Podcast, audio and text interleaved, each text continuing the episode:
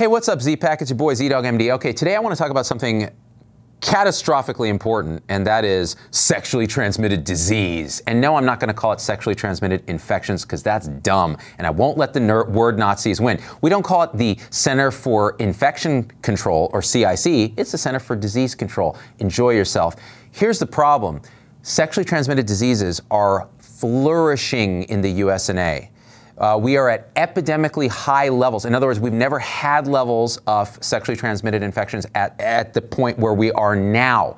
Not only that, but we're seeing resistance to antibiotics and standard treatments for things like gonorrhea which is severely problematic. So, what I want to talk about today is something that a lot of clinicians don't even know is a thing, and that is EPT, or expedited partner therapy.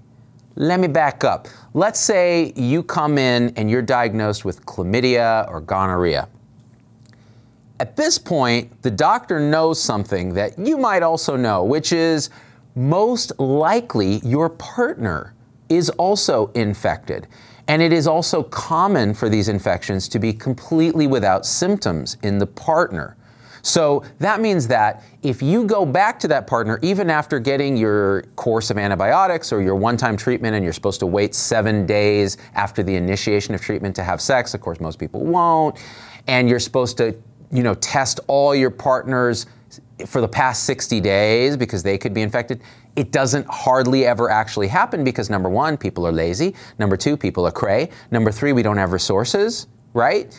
And so, for that reason, the partner's probably a reservoir of infection. The patient goes back, gets reinfected.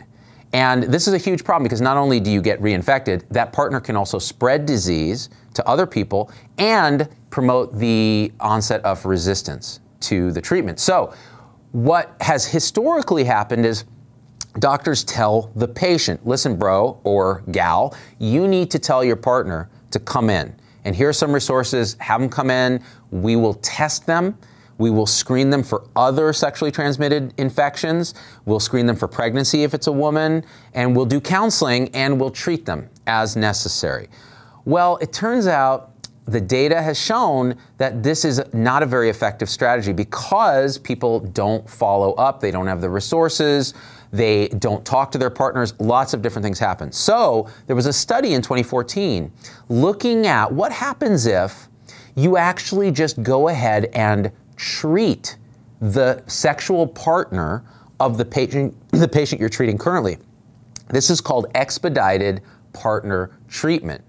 Now, immediately, many doctors are going to be triggered, and nurse practitioners and PAs are going to be triggered. They're going to go, wait, wait, wait, wait, wait, wait, wait, wait. Every single board of medicine in the United States would flip out and do flip out when you treat patients that you've never seen, don't have a relationship with, and haven't examined. This is common ethics. You don't treat patients you don't have a relationship with. Why? Because you can cause harm. You don't know what their allergies are, you don't know what their other conditions are, you haven't screened them, you haven't counseled them. So this sounds like a terrible idea, right? Well, in 2014, they studied this. What happens if you just call in a prescription for the partner of the patient you're seeing? And only really for patients that aren't going to come in, that don't have the resources, et cetera or you call the you, you give the patient the prescription to give to their uh, partner. Well, it turns out that the data showed that they were more likely that the partners got treated. There was a lower risk of reinfection of your patient. So, in other words, outcomes were better.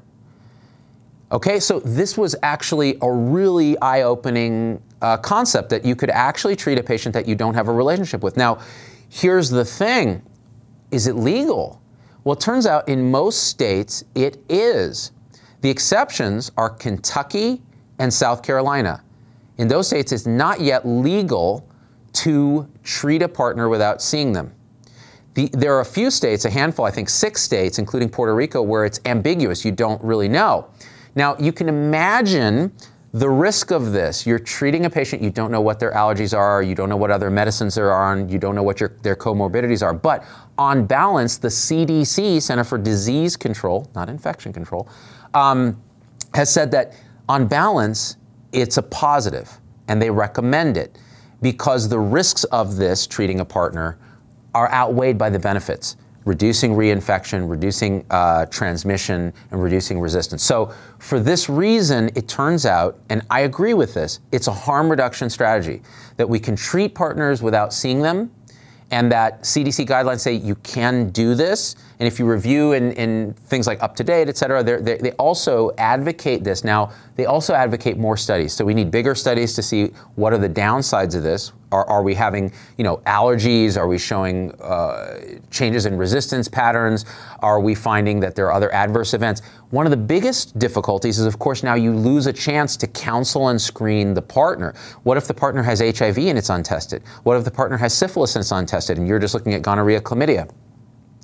So these are big problems. And this is why the CDC itself says for men who have sex with men, they don't recommend this because it's more likely in those relationships that you could have gonorrhea of the pharynx, resistant diseases, and HIV that's untreated. And so just blindly treating the partner remotely doesn't make sense in those populations and it needs more study. So that's the nuance of this. Now, how would you do this? Because now gonorrhea, for example, the, the indications given rising resistance, they're saying, mm, actually there's no good oral treatment as a single dose like there used to be.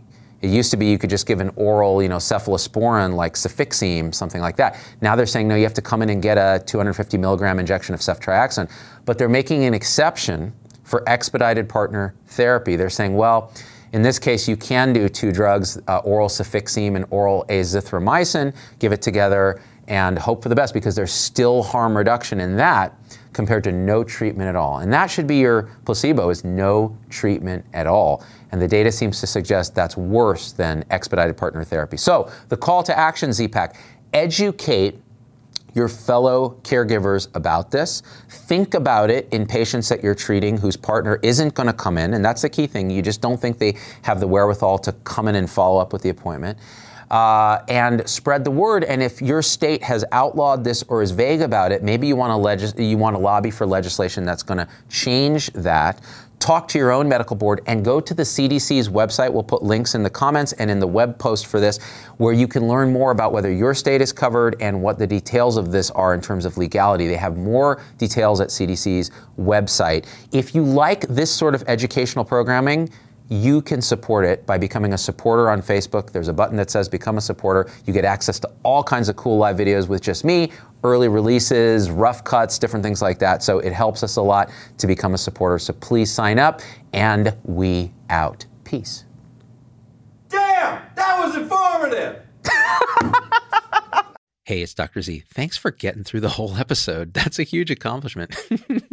and so at this point, I just got to ask you for a few favors because it just helps us so much if you leave a review on your favorite podcast platform and subscribe. It, it just really helps the algorithms to get this message out to others. The second thing is email me, hello at zdoggmd.com. I get all these emails personally. I can't respond to them all, but I need to hear your voice because, especially on podcast, we don't have a comment section. And I want to hear how this episode affected you, what you'd like to hear in the future, what you think we got wrong, what we think we got right, anything, anything, or just say hi. So that's really powerful. And the third thing is, financially, it helps us a lot to support the show in any way you can. And if you go to zdoggmd.com forward slash supporters, you can join our supporter tribe on your favorite platform YouTube, Facebook, Instagram, wherever. What that will get you on those platforms is live shows with me that are exclusive for supporters and access to our Zoom meetings where we talk about awakening realization and we share with each other our own experience. It's a powerful group effect. It's a community, really. And we support and love each other and share, again, through our own experience, how we're waking up. So, and that that ripples out into systems, into transforming healthcare and education and government. So it st- really starts with us. So join us there if you can. Again, zdoggmd.com forward slash supporters. And I'm so grateful to have you with us.